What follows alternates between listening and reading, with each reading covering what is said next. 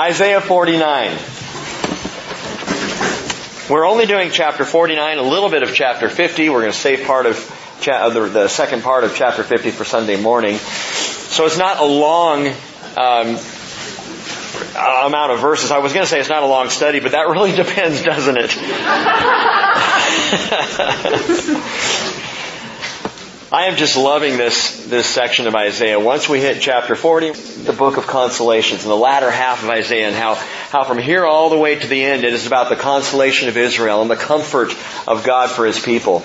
We hear more and more about what Paul called the mysterion, the Messiah, the servant of the Lord, and, and the five servant songs all contained in this second half of the book, and we keep hearing from and seeing Jesus in these things.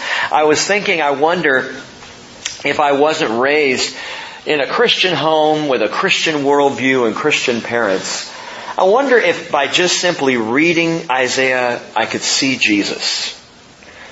And part of me thinks absolutely I could, and, and part of me wonders, well, would it, would it not be somewhat of a mystery as it was to Isaiah himself? Or to the Jewish people listening? Uh, more about that in just a minute, but beginning in verse 1 and what we read on Sunday morning, let me read the second servant song to you one more time. Listen to me, O islands, and pay attention, you peoples from afar. The Lord called me from the womb, from the body of my mother. He named me. He has made my mouth like a sharp sword. In the shadow of his hand he has concealed me. And he has also made me a select arrow. He has hidden me in his quiver. He said to me, You are my servant, Israel in whom I will show my glory. But I said, I have toiled in vain. I have spent my strength for nothing in vanity. Yet surely the justice due to me is with the Lord and my reward with my God. Now says the Lord who formed me from the womb to be his, his servant, to bring Jacob back to him so that Israel might be gathered to him. For I am honored in the sight of the Lord and my God is my strength. He says, it is too small a thing that you should be my servant to raise up the tribes of Jacob and to restore the preserved ones of Israel. I will also make you a light of the nations so that my salvation, my Yeshua, may reach to the end of the earth. Servant song. This is a mystery. The servant songs of Isaiah all sing of a mystery.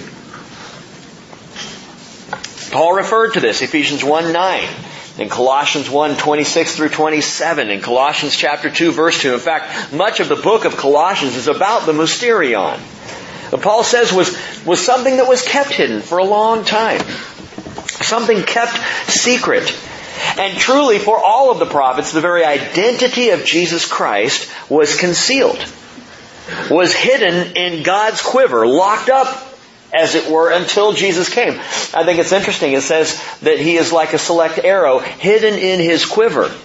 When the Bible talks about a quiver and arrows in the quiver, it always is speaking in terms of a father and his children. And so for the select arrow to be in the quiver of the Lord, you get the picture there, a father and his son, his hidden son. His son that, that nobody sees, no one is aware of until Jesus came. And that's why I think so many of the Jewish people were, were uncertain when they first started to see Jesus. They began to ask questions about who this Jesus really is, and his claims began to emerge that he was Messiah. Can we believe him? Does he fit the mold? Do we see these prophecies being fulfilled in him? You see, the Hebrew prophecies of Messiah are like pieces of a jigsaw puzzle. If you can imagine just pouring them out on a table I have some friends who they have a game they like to play with their kids. Told me about this years ago. They would take a bag and they would just pour all the jigsaw puzzle pieces of all their jigsaw puzzles into the bag. And in the fall, they would pour the bag out on the table and say, go for it. No picture or anything. The kids would have to try and put it together. Well, Hebrew prophecy is like that. The problem with trying to put together a jigsaw puzzle without the pictures, you don't know really where the pieces go. I mean, sure, you can find the corners if you want to cheat. You know, you can look for the the flat edges that you know. Okay, that's got to be a side. You can try and find the sky up on top. You know, but until you have the picture before you to look at, and that's how we always do jigsaw puzzles in my house. When we do them, we pour the pieces out, we set the picture up, and then we start to look and make the picture happen. That's Hebrew prophecy. And God knew this, that until the son came, until the servant arrived, it wouldn't make sense. People wouldn't be able to put all the pieces together. They just didn't work. You know, you have, as we said Sunday, prophecies of a suffering servant, a man of sorrow, one who would die, who would be a sacrifice. And then you have these other prophecies of a glorious king triumphantly coming into Jerusalem, reigning and ruling, a king. Well, which one is it? Is a dead man or a king?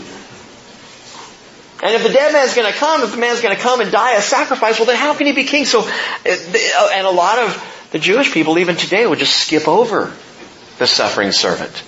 Or we'll just assume that the suffering servant of Isaiah is just Israel. It's us. Just kind of a personification of, of the people of Israel.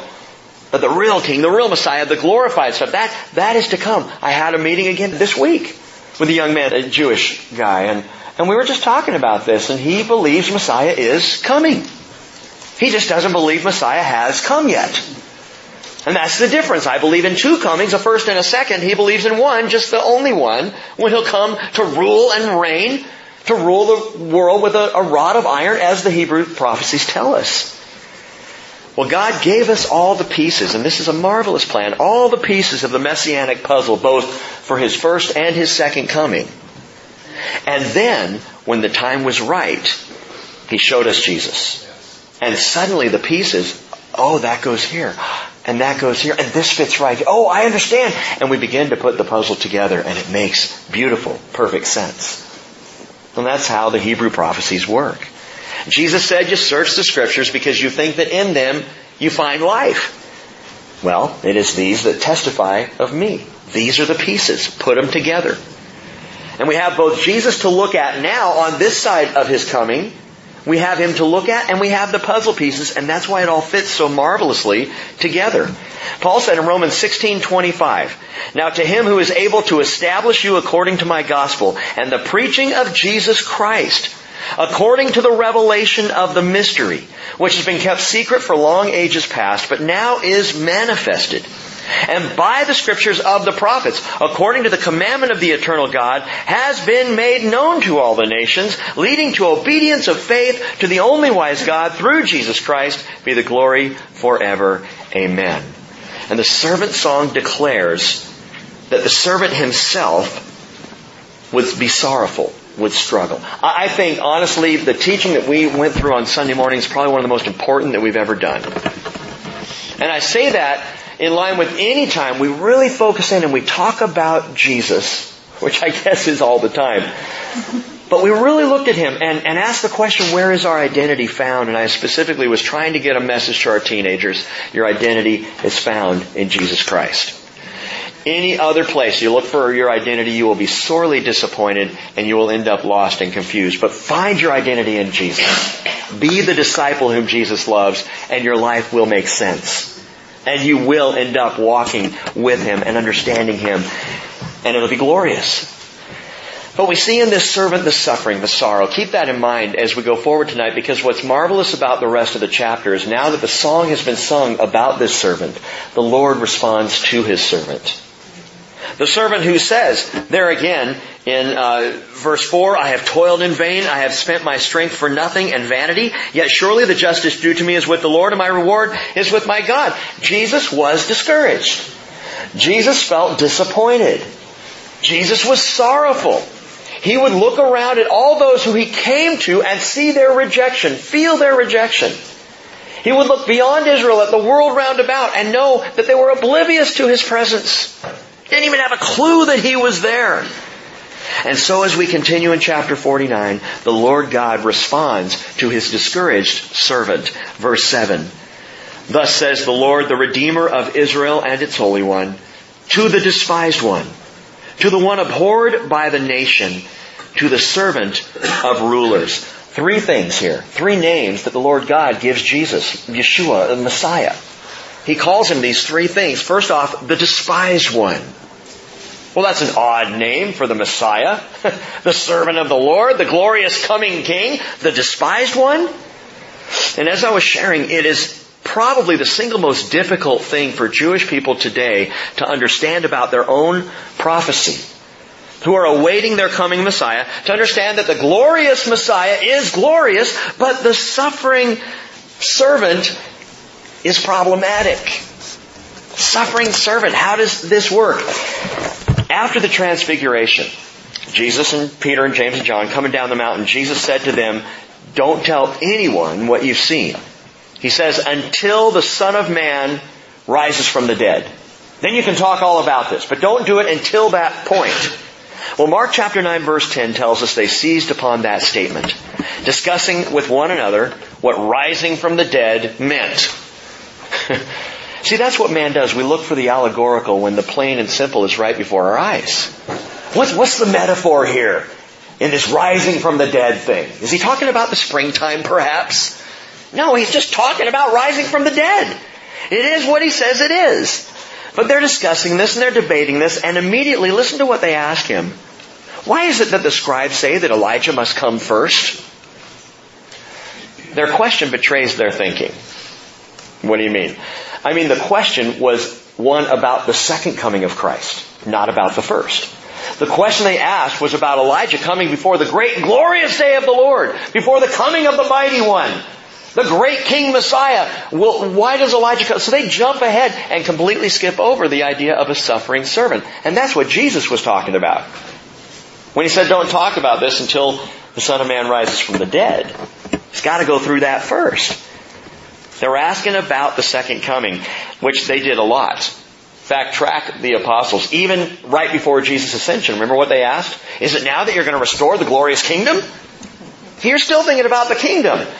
There's a lot of suffering that's got to take place first, boys. And it all started with Jesus. He said to them as they were asking him that day, why did the scribes say Elijah must come first? Jesus said, Elijah does come first and restore all things. And by the way, John the Baptist was a picture of Elijah, but the Bible is clear. The Elijah will come before Jesus comes in his second coming. There will be, I absolutely believe, because scripture is just so black and white about it, there will be an appearance, a coming of Elijah before Jesus steps foot on the earth again. Well, where do you see that? Look it up. I'll let you chew on that yourself. But he says, Jesus turns it back around on them. He says, and yet how is it written of the Son of Man that he will suffer many things and be treated with contempt? You see what just happened in that brief conversation? The apostles start looking ahead to the glorious servant, and Jesus says, no, no, no, no. Let's keep focused on the suffering servant. You gotta see this first. Suffering precedes the glory. You gotta deal with the murdered Messiah. You gotta consider the crucified Christ, or you will never get to glory. Same is true for us today. You're not going to get to glory until you consider and understand the crucified Christ. And on that first resurrection Sunday, another example, Jesus mysteriously approached the two confused disciples who were on the road to Emmaus. And he said to them, Luke 24, 25, O foolish men and slow of heart to believe in all that the prophets have spoken. Was it not necessary for the Christ to suffer these things and to enter his glory? Suffering first, glory next. And in that marvelous moment, beginning with Moses and all the prophets, he explained to them the things concerning himself in all the scriptures. What I'm saying is even Jesus' own followers misunderstood the first part of the puzzle. They didn't know how to put the pieces together. They couldn't fit the pieces of the present together with the prophecies of the past. Prophecies like Psalm 22 verse 6, I am a worm and not a man, a reproach of men and despised by the people. All who see me sneer at me. They separate with the lip. They wag the head. Wow, David must have been really depressed when he wrote that. It wasn't about David, was it?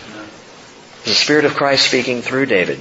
Or Isaiah 53, 3, which we will read in a couple of weeks. He was despised and forsaken of men, a man of sorrows, acquainted with grief, and like one from whom men hide their face, he was despised, and we did not esteem him, which is why the Lord calls him, O despised one.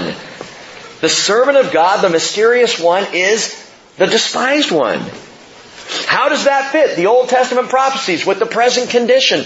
And it would only be through the crucifixion the apostles would begin to understand. Matthew 26 verse 67 says they spat in his face. Now the apostles, the Jews and, and the Romans around there, they beat him with their fists. And others slapped him.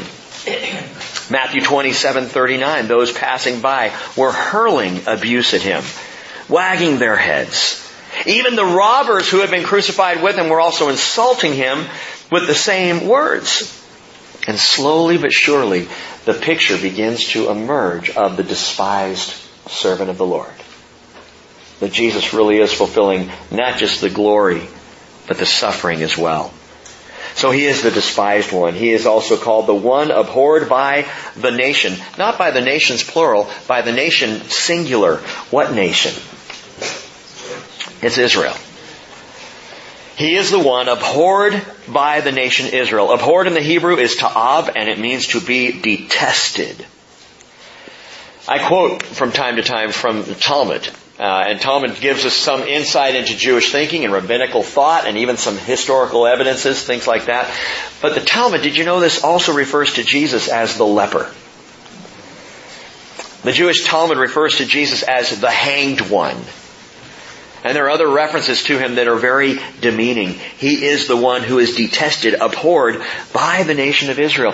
And it's a, it's a twisted turn of irony that the people of Israel, the most detested people group in the history of man, would themselves detest the one who was sent to save them. Incredible. And yet that's exactly what happened. And when I said Sunday, Jesus was the perfect Jew, which is why back in verse, what is it, 3, God says, you are my servant Israel. God calls Jesus, calls Messiah Israel, because he's the perfect representation of Israel, but not only because he fulfilled everything like a perfect Jew would, but also like every other Jew before and after him, he would suffer. He would be detested. He wore, he took on the detesting, the abhorrence of the world against his people. He took it on himself. The perfect Jew, detested by the world, like the Jewish people, but also abhorred by his own. Now, to be fair, not all Jews detested him. You know, the early church was all Jewish when it first began. And even today, a lot of Jews don't detest Jesus. No, they simply are indifferent to him. Which I think is worse. You know, Jesus said either be hot or cold. Thing is, if you, if you have hatred for or detest for Jesus, and I'm not suggesting that you do this, but if you do, at least there's passion there. At least there's, you know, and when you got passion there, there's something to work with. But when you're indifferent, when you can really care less, that's when there's a real problem. And far too many today, uh, Jews and Gentiles alike, are just indifferent to Jesus, to the church thing, to those Christians. The leaders of the Jewish nation absolutely detested Jesus.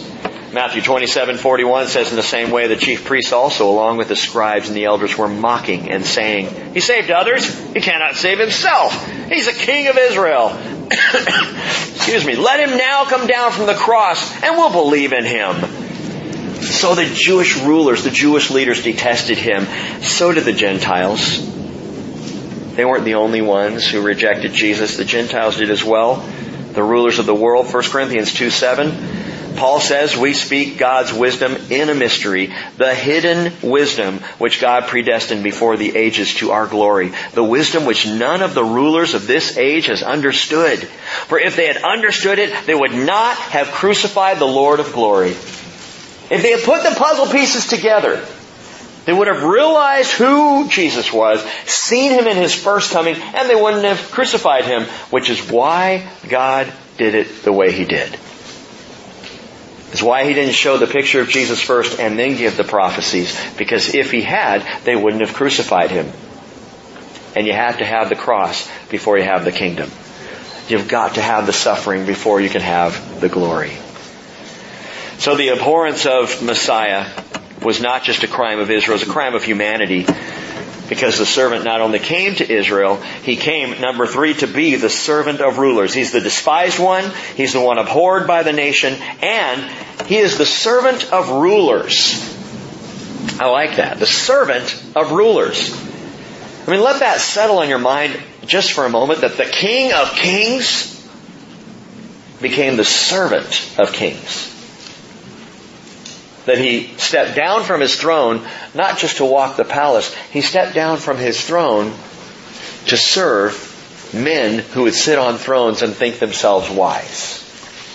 to serve those who would elevate themselves on earth. Jesus said in Matthew 20 verse 25, you know that the rulers of the Gentiles lord it over them, and their great men exercise authority over them. It is not this way among you.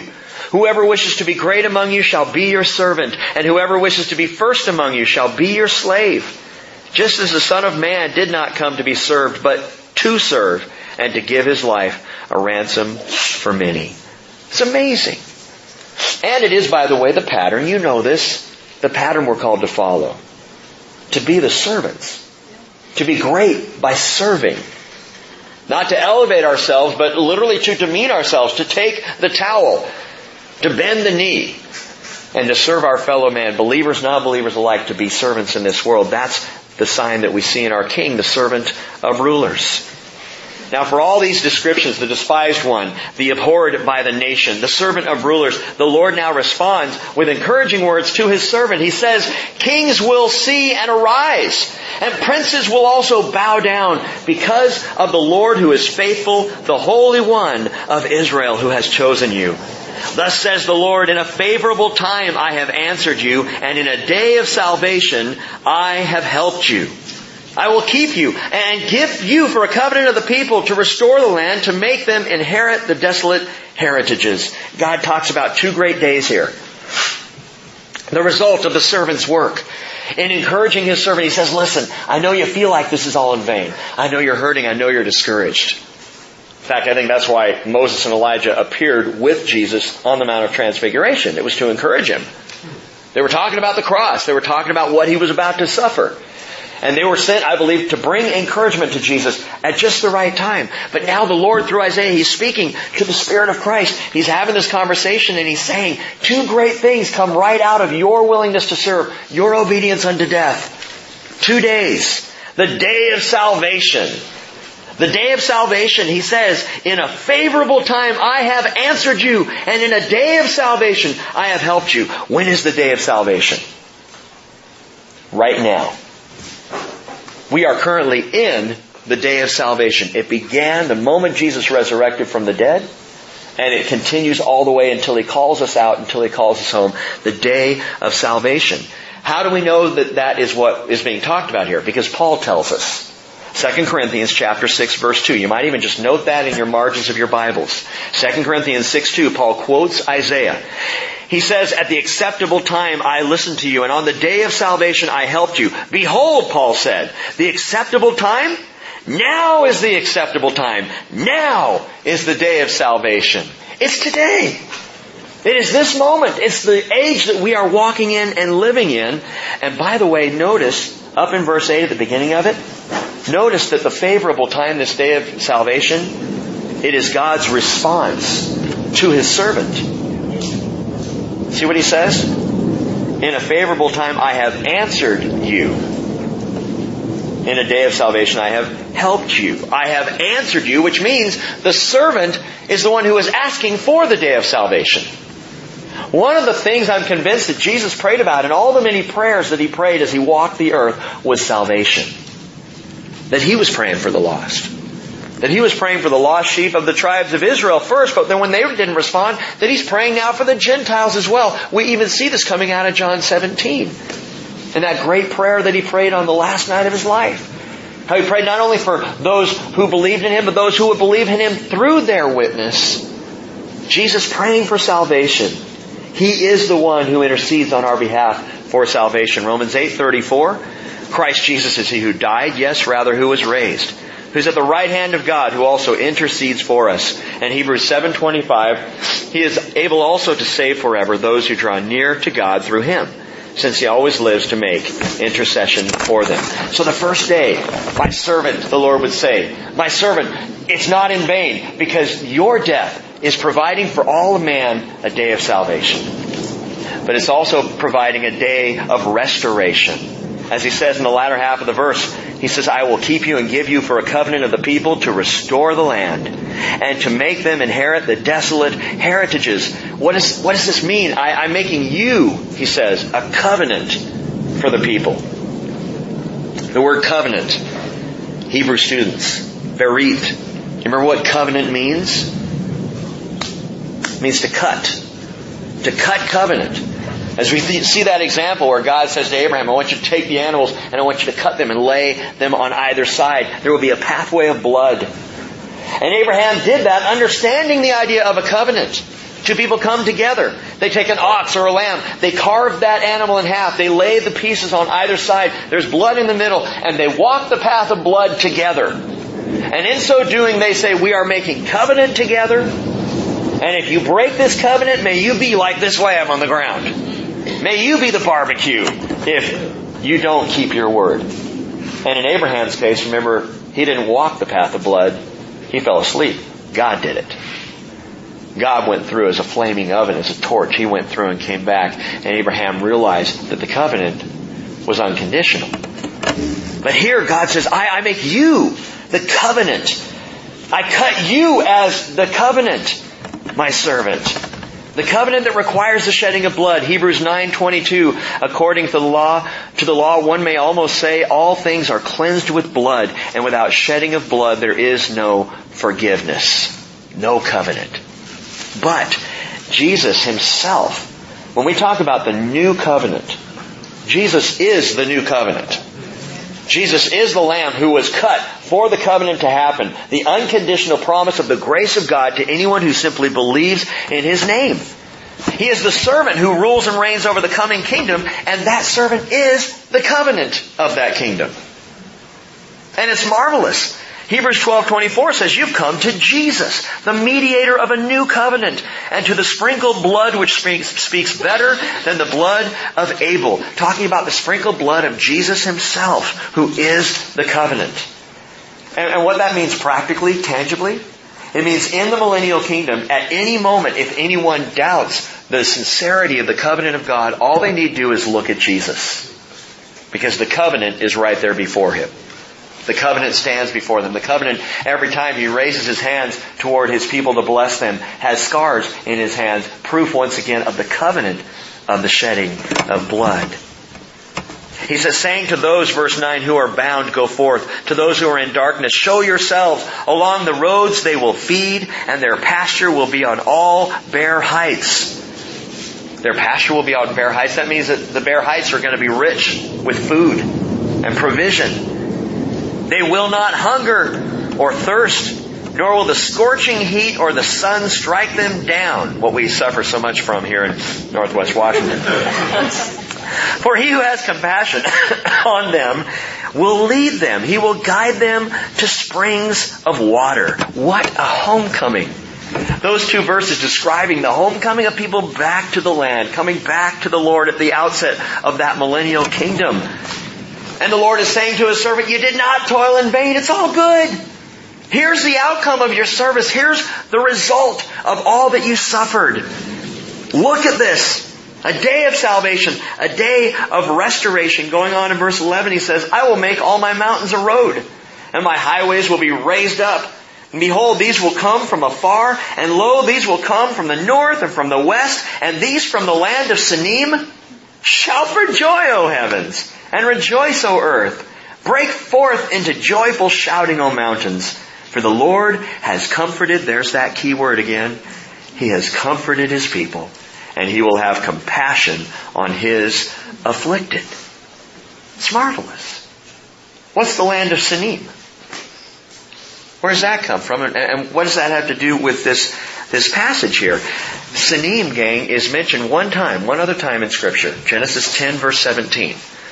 Genesis 10, you Bible students know that is the table of nations.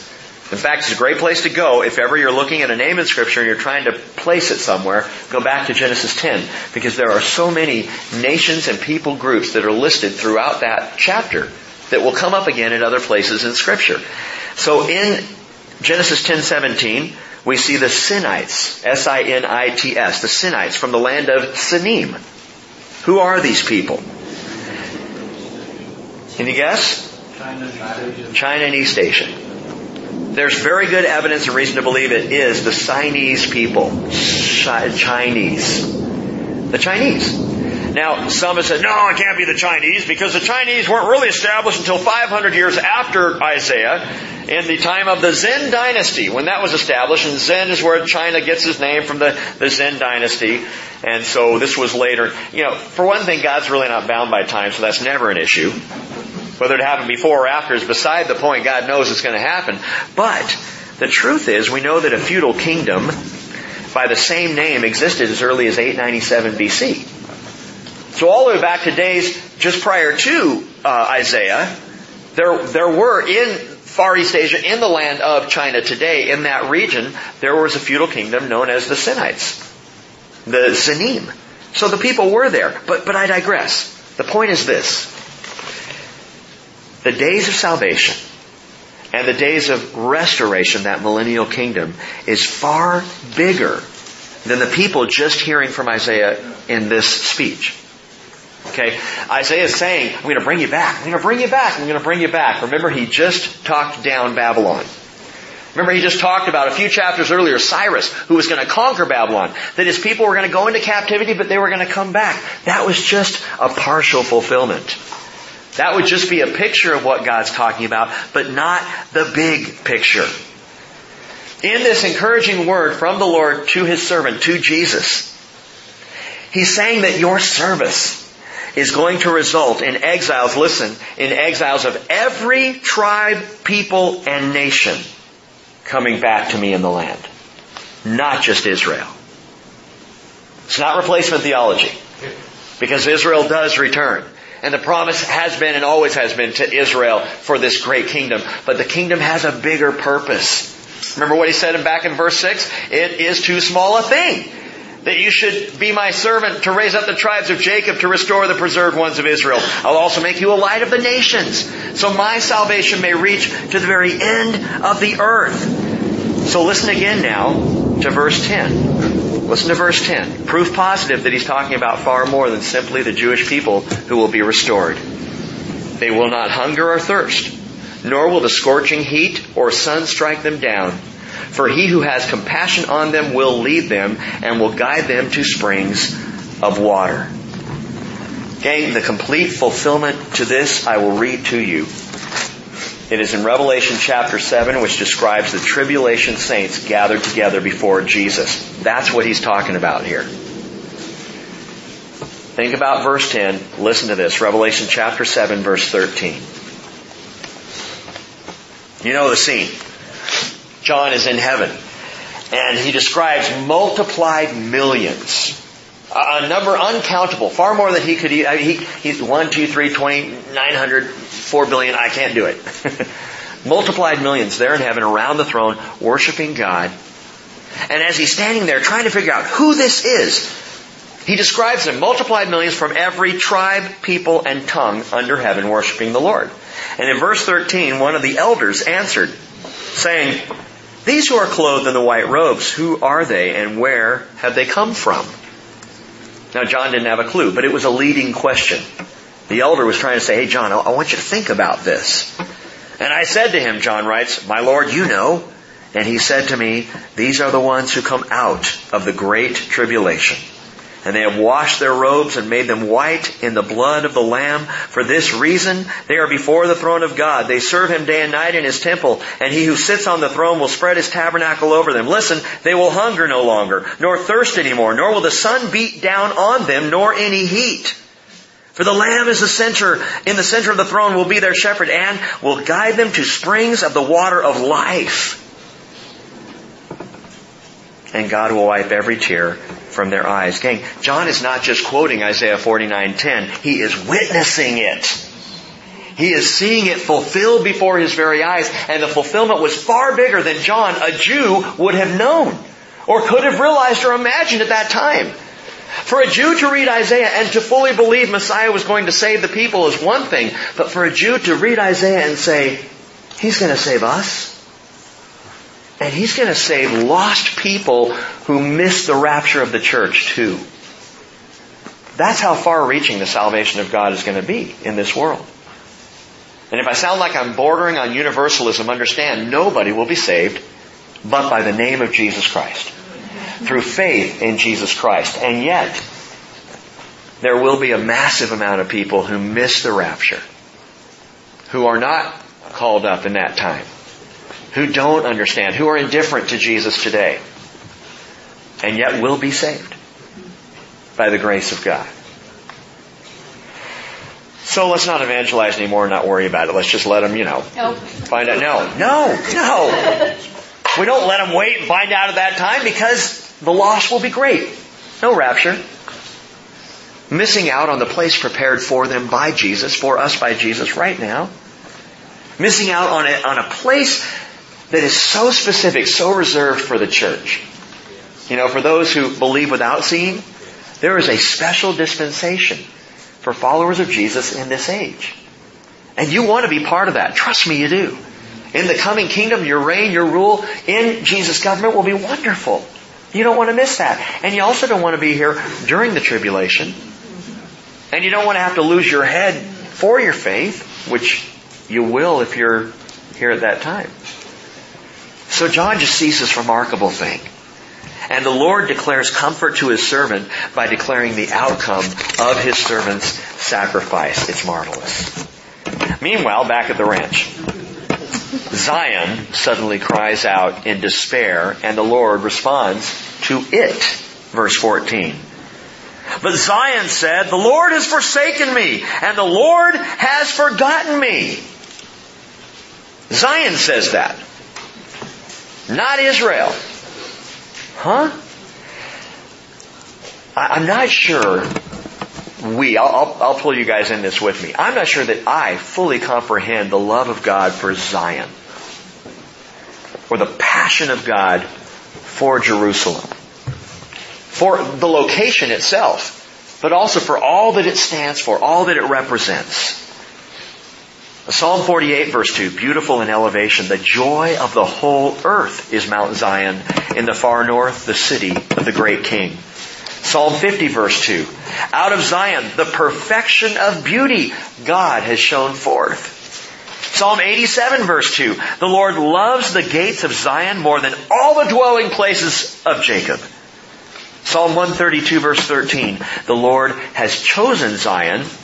He has desired it for his habitation. This is my resting place forever. Here I will dwell, for I have desired it. And he is talking about Jerusalem, Jerusalem, Zion, on planet Earth, in Israel. It's, it's really kind of stunning. That the Lord God, creator of all things, would look at one tiny little spot on the map of the globe that he created in the massive universe and say, that's where I want to live. Now I've joked around with you before saying when we come back with the Lord, back for the millennial kingdom, and we are ruling and reigning for Him, with Him in His government on earth, that I got Maui. Okay? You know what God says? I got Zion. That's mine. That's where I choose to dwell.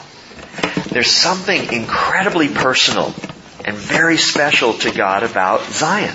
And so here in the middle of chapter 49, he uses a literary device of personification to give voice to Zion, as though the city itself blurts out, speaks out, cries out. As though Jerusalem itself, from a place of desolation, says, the Lord has forsaken me, the Lord has forgotten me. And he responds, can a woman forget her nursing child and have no compassion on the son of her womb? Even these may forget, but I will not forget you. Behold, I've inscribed you on the palms of my hands. Your walls are continually before me, he says. God's tender love for Zion. And, and you gotta track with me. He's not yet talking about the people of Israel. Because a little later in the chapter, he'll refer to the children of Zion, and that's Israel. But right now, he's just talking about Zion itself. Yes, the city, and yes, all that it entails, all that it represents. And, and again, this is kind of big. I, I think, I think there's something that we're not going to understand until he shows us that picture. And then the puzzle piece of Zion will finally click into place for our minds. But God's tenderness, His love for Zion surpasses even that of a mother's love. A mother holding and nursing her child. I always thought that was Israel. You know, that verse, anytime I would read that, can a mother or woman forget her nursing child and have no compassion? Even those may forget, I will not forget you. And I've always thought, well, he's talking about his people. And then by extension, well, yeah, and, and he's the God, he's the father who doesn't forget. He, he's like the mother who cannot forget the nursing child, and that's how he feels about me. And that's all well and good. But he's talking about Zion. He does not forget. He even says, I inscribed you on the palms of my hands. Now, Cheryl will often write notes to herself on the palms of her hands, you know, to remember. I just wash it off and forget anyway, but she, that's kind of how she does it, but there's more going on here. This is more than a holy post-it, okay? It's more than just some, some names scrawled out on the hand of God. He says here, I have inscribed you, Zion. What does that mean? It means Zion itself is written, not the word, not the word, Zion itself and all that it entails is inscribed into, carved into, engraved into the hand of God. In other words, well, the word inscribed, the Hebrew word, it literally means to carve out. So carving out in his hand Zion. Even more so, the word means a decree, a law. Same word used to describe the, the, the, the inscription or the carving out of the Ten Commandments. He says, I've carved you out in the palm of my hand. Well, what does that mean? Very simply, God holds Zion in the palm of his hand. Whatever happens to Jerusalem, God is fully aware. He's holding it. He's not busy off somewhere else in the world and Jerusalem gets overrun by the Ottoman Turks. No, he knew. He's watching it happen in his hand. He holds Zion. What exactly are the walls that are continually before him? Your walls, continually before me. A little further down in Isaiah 60 verse 18 tells us, violence will not be heard again in your land, nor devastation or destruction within your borders, but you will call your walls salvation. Yeshua. You will call your walls Yeshua and your gates praise. As though God is holding Zion and Jesus encompasses Zion, the very salvation of Zion itself. Again, I said it's very, very personal.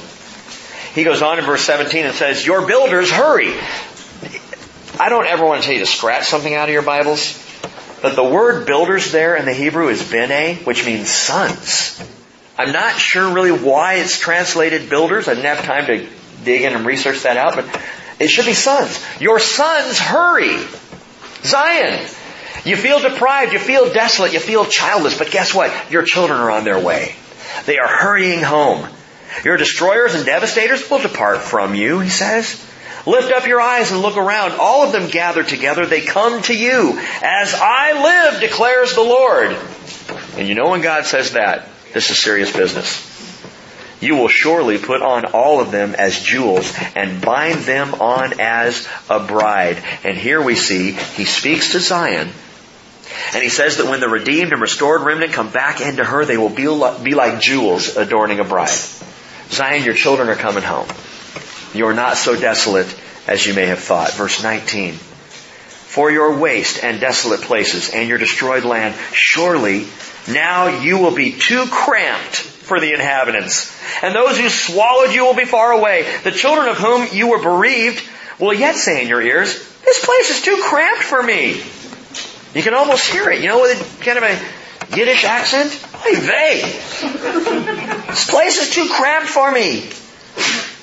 And he says, make room for me that I may live here. And of course the point is that in this return to Zion at the outset of the millennial kingdom, it is so massive, so huge that Zion will be busting at the seams.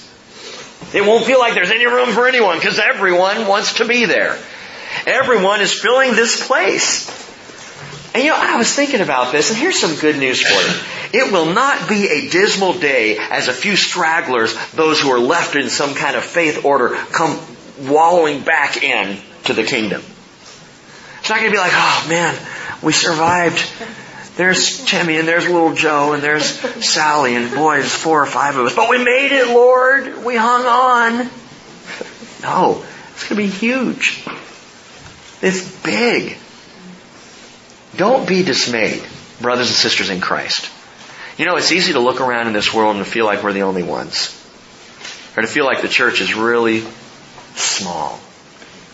To feel like we're perhaps minority here. The truth is, God's city Zion will be overflowing with God's people. And the outside of the millennial kingdom is going to blow our minds when we finally see what God has accomplished through the ages. And we will not then be those who are just hanging on, hoping that perhaps we can hang on and keep, get prayer back into the public school, or maybe there can be a revival in America to save our, we're not going to be worried about that stuff. We're just going to be going, man, this is huge. I had no idea. And I want you to be encouraged because there are times where I get discouraged. Clark asked me to write out a letter to Whitworth uh, a couple of days ago, and I'm like, for what it's worth, I'll do it, sure, you know. But he's on that task force. We've talked about this before about the, what the college is going through and trying to deal with and, and handle in a biblically appropriate way the homosexual agenda. He asked me to write a letter. I did. Four pages later, I'm like, I think this is probably enough. but I'm writing it out. and I was just thinking, I don't know that it's any worth any good. You know, I'm just such a, I'm just a tiny little voice here. And I'm not like the leader of the Presbyterian denomination. I'm not like some, you know, international, just a guy in a barn, really. And you want my, sending this letter out. That sounds really weird, doesn't it? I'm a guy in a barn. But, but sometimes in, in our, in our faith walk, when we look at our lives and we feel so small and we feel so insignificant and we feel so, so tiny as compared to the wickedness and the evil in the world, we're not. Not to Jesus. We are part of the biggest thing that has ever happened or will ever happen on planet Earth. In fact, we're part of the biggest thing that has ever happened in eternity.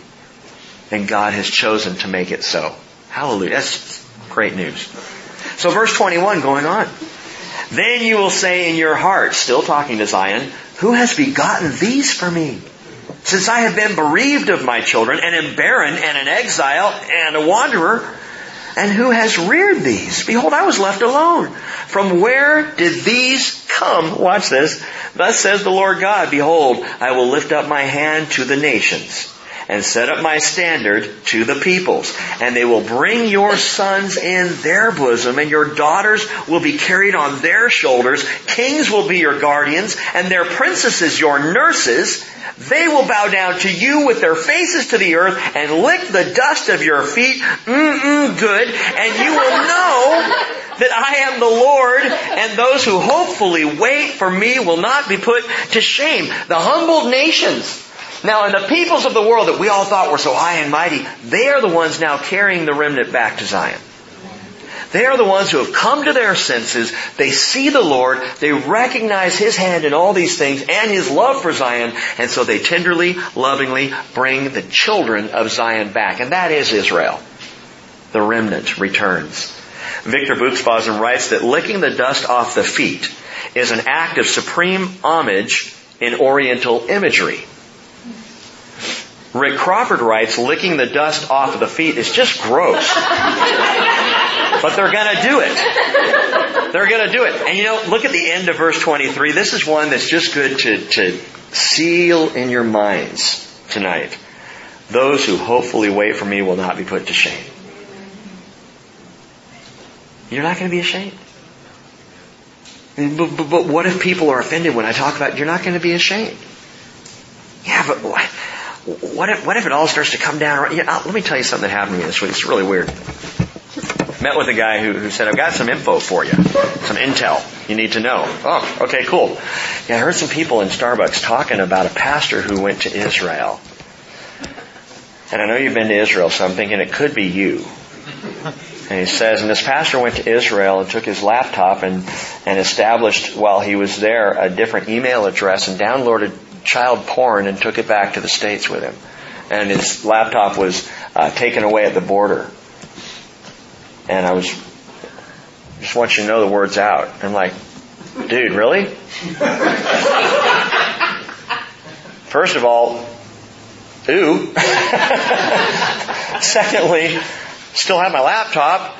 And thirdly, I, I, I just, where does this come from? But I tell you what, I got my car and I'm driving home and thinking, you know how easy it would be to some, for someone to start a bizarre rumor about me and, and completely, at least attempt to destroy what God's doing in the barn, this little thing. And it kind of scared me a little bit and worried me a little bit. I don't even know why I shared that. What oh, those who hopefully wait for me will not be put to shame. And I, you know, read this verse and I thought, God is so good. God is so good. People may lie about you. They may share things. They may gossip. They may bring false witness against you. They did with Jesus, didn't they? It was false testimony that brought about the crucifixion. And those things may happen, but those of us who are truly waiting on the Lord, we will not be put to shame. And I was so encouraged by that. I thought, okay, I'm not going to worry about that. I'm not going to put out an ad saying, yes, I go to Israel, but no, I'm not into child porn. bizarre, bizarre. Some of the stuff I hear. Verse 24, can the prey be taken from the mighty man or the captives of a tyrant be rescued? Well, can it happen? It certainly can and has and did. Right there, that verse is speaking about the return from Babylon, the exiles. He's saying, hey, look, did I do that? Did I bring the people out of Babylonian exile back into the land? This has never happened. Conquered lands don't go home. It's not what goes on. Surely thus says the Lord, verse 25, even the captives of the mighty man will be taken away, and the prey of the tyrant will be rescued. For I, note this, I will contend with the one who contends with you, and I will save your souls. I will feed your oppressors with their own flesh, and they will become drunk with their own blood as with sweet wine, and all flesh will know that I, the Lord, am your Savior and your Redeemer, the mighty one of Jacob. And that is heavy stuff, gang. That is serious business. It doesn't get more serious than that. And I've told you, I've said this before, I'll say it again. To contend with Zion is to contend with God. If you go head to head with Zion, if you try to take on Jerusalem, if you set yourself against the Jewish people and against, I would say, the modern nation of Israel, you are going head to head with God Himself. Don't do it. Don't stand on street corners in Seattle and hold up signs calling Israel an apartheid state. Don't do it. You contend with Zion, you contend with me, says the Lord. As far back as God talking to Abraham, he says, I will bless those who bless you, and the one who curses you, I will curse. Genesis 12:3. Zechariah 12:3 It will come about in that day that I will make Jerusalem a heavy stone for all the peoples and all who lift it will be severely injured and all the nations of the earth will be gathered against it. Bad idea. If you contend with Zion, you contend with me says the Lord. Isaiah 54:17, a great verse, no weapon that is formed against you will prosper. And every tongue that accuses you in judgment, you will condemn. This is the heritage of the servants of the Lord, and their vindication is from me, declares the Lord. Good news, servants of the Lord, that works for you too. Let me read the verse again. No weapon that is formed against you will prosper. Every tongue that accuses you in judgment you will condemn. This is the heritage of the servants of the Lord. Are you a servant of the Lord? Grafted in along with the chosen people, a chosen one, you have become a royal priesthood. If you are a servant of the Lord today, no weapon formed against you will prosper. There's nothing the enemy can make up or do or try to, to cause you to stumble or fall or undermine you. He can't do it. It's not gonna work. We are grafted into the promise, and any servant of the Lord stands strong because of the Lord. Paul put it this way. You know the passage. Who will separate us from the love of Christ? Will tribulation? Or distress? Or persecution? Or famine? Or nakedness? Or peril? Or sword? By the way, note he just said seven things. The complete attack of the enemy will not prosper against you. Just as it is written for your sake, we are being put to death all day long. We were considered as sheep to be slaughtered. But in all these things we overwhelmingly conquer through Him who loved us. And Paul doesn't stop there. And I can so relate to him. He says, For I am convinced that neither death, nor life, nor angels, nor principalities, nor things present, nor things to come, nor powers, nor height, nor depth, nor any other created thing will be able to separate us from the love of God, which is in Christ Jesus our Lord. In other words, no weapon formed against you will prosper. God comforts Zion. And he does so by saying, I will contend with those who contend with you. He comforts the servant of the Lord first, saying, it's going to result in glorious things, all of your suffering. He now comforts Zion, saying, you're not going to be so bereaved as you think you are. Your children are coming home. And now, in the first few verses of chapter 50, he turns Zion, from Zion, to gently speak to her children, the people of Israel. Thus says the Lord, where is the certificate of divorce by which I have sent your mother away? Or to whom of my creditors did I sell you? Now, wait a minute. You gotta think about what he's saying. Where's the certificate of divorce by which I sent your mother away? To whom of my creditors did I sell you? God is pointing out here the absolute ridiculousness of the very idea that he would forsake the children of Zion. He's saying this is ludicrous. How do we know that? Well, first of all, he asks, where is the divorce certificate? Where is it? He's saying. It can't be found because there is none. God never divorced Israel. He never sent the mother away. He never said, I'm tired, I'm done with you, I'm finished, we're going to move on to some other program, you're through. He never did it. Secondly, he says, to which of my creditors did I sell you? That's an even more ridiculous question because let me ask you, does the God who owns everything have creditors? Why would he need them? So there is no divorce certificate and there are no creditors to the king. No divorce certificate. No creditors. And the Lord makes something absolutely crystal clear here that you and I need to understand. And that is this. The distance we may sometimes feel from the Lord is never His doing. It's ours.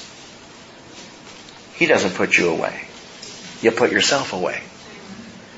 He didn't give Israel a sense of divorce or a sense of enslavement. He didn't do that. Israel did it. Rick, where are you getting this? The second half of the verse, behold, you were sold for your iniquities. And for your transgressions, your mother was sent away. I didn't do this, the Lord says. You did. I didn't cause this. You did. I didn't ask for this, the Lord says. You did. If God had indiscriminately chosen to divorce his people Israel, then listen, restoration would have been impossible. God doesn't divorce and remarry. No chance. When it's done, it's done. But he didn't ask for a separation. And he didn't offer enslavement. Their own sin caused it. James makes this clear. James 1.13, you may be familiar with this. Let no one say when he is tempted, I am being tempted by God, for God cannot be tempted by evil. And he himself does not tempt anyone, but each one is tempted when he is carried away and enticed by his own lust. And then when lust is conceived, it gives birth to sin, and when sin is accomplished, it brings forth death. Whose fault is that? Mine. Yours. Not his. And it's so critical to understand that this is what happens when we sin. Our sin finds us out. Our sin separates us from the, from the Lord. Our sin enslaves us. But here's the good news.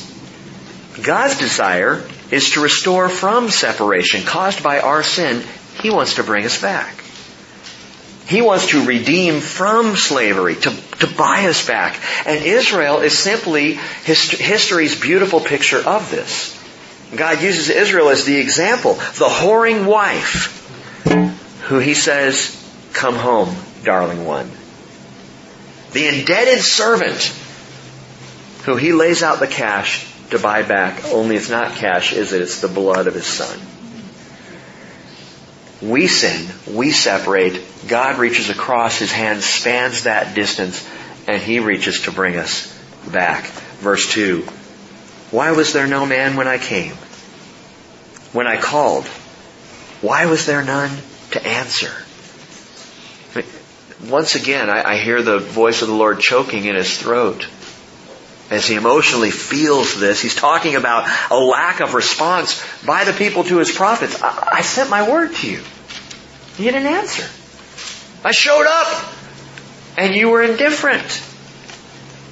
And I hear echoes of, of this verse in the words of Jesus, Luke 18, 8, when he says, when the Son of Man comes, will he find faith on the earth?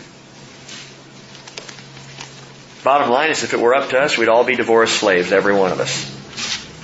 Divorced from the Lord and enslaved to sin. If it was left to us, that's the best we could ever accomplish. But His hand spans the distance. Is my hand so short that it cannot ransom? Or have I no power to deliver? And then he reminds his people Israel of some previous delivery. Behold, I dry up the sea with my rebuke. I make the rivers a wilderness. Their fish stink for lack of water and die of thirst. I clothe the heavens with blackness and make sackcloth their covering. Remember, God says, who you're dealing with here. You think you're far away. You think you're distant. Zion, you think you're forsaken. No, I'm God. I'm the one who parted the sea and you walked through. I'm the one who made the skies go dark. I'm the one who shook the mountain. I am the mighty one. And God is saying to Israel there in verse 3, remember my omnipotence. Remember that I am all powerful and nothing is too hard for me. As we finish tonight, listen, I, I would slide this in here alongside it. Not only is he all powerful, he is all loving. And with that mighty power and with that almighty love, no one is beyond his salvation.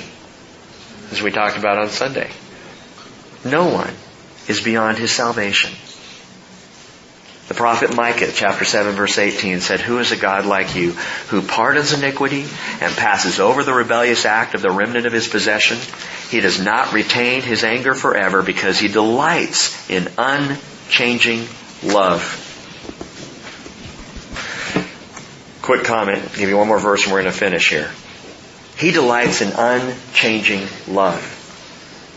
I've been sharing with you a bit about the Whitworth campus situation and, and the struggle that they're facing. And I read a letter just the other day that was written by an extremely liberal pastor who's who's saying that Whitworth is out to lunch. He's saying in essence, and, and this is almost a direct quote, culture has changed and we need to catch up. Let me point out to you again he delights in unchanging love.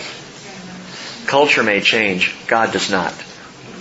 His righteousness does not change. His moral standards do not change. His call to us to be holy because He is holy does not change. And we can say, good, then homosexuality is wrong. Yeah, so is lying. So is disobedience to parents. So is you know, fudging on your taxes. And we can name right here among us, we could just pull out a little piece, we're not going to do it, but we could pull out a piece of paper and each one just write down one sin from the last week. Just one thing you did that you know was probably not pleasing to the Lord. And that would be enough. Praise God that though His holiness is unchanging, His love is also unchanging and his desire to forgive and restore his people. 1 John 4 8 says, The one who does not love does not know God, for God is love. By this the love of God was manifested in us, that God has sent his only begotten Son into the world so that the world might live through him. In this is love, not that we loved God, but that he loved us and sent his Son to be the propitiation for our sins. No divorce certificate, no creditors. Just the hand of God spanning the sin of man to offer redemption and salvation. And today is the day of salvation. And the day of restoration is soon to come. Praise the Lord. Let's stand and pray together.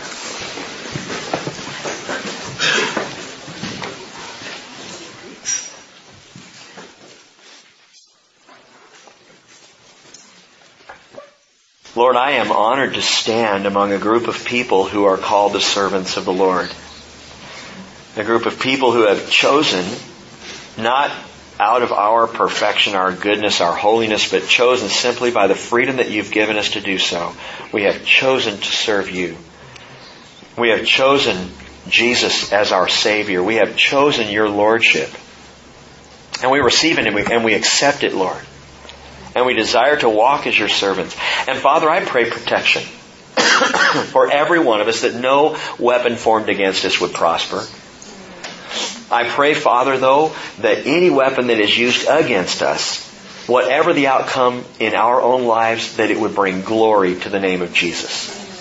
And Father, if we should have to suffer before glory comes, if we should have to follow in the pattern of Jesus, if we should have to pick up our crosses and follow after you, Lord, may we do so with joy, rejoicing because, well, Jesus, you said in the same way they persecuted the prophets before us, but more than that, in the same way they persecuted you, the servant of the Lord.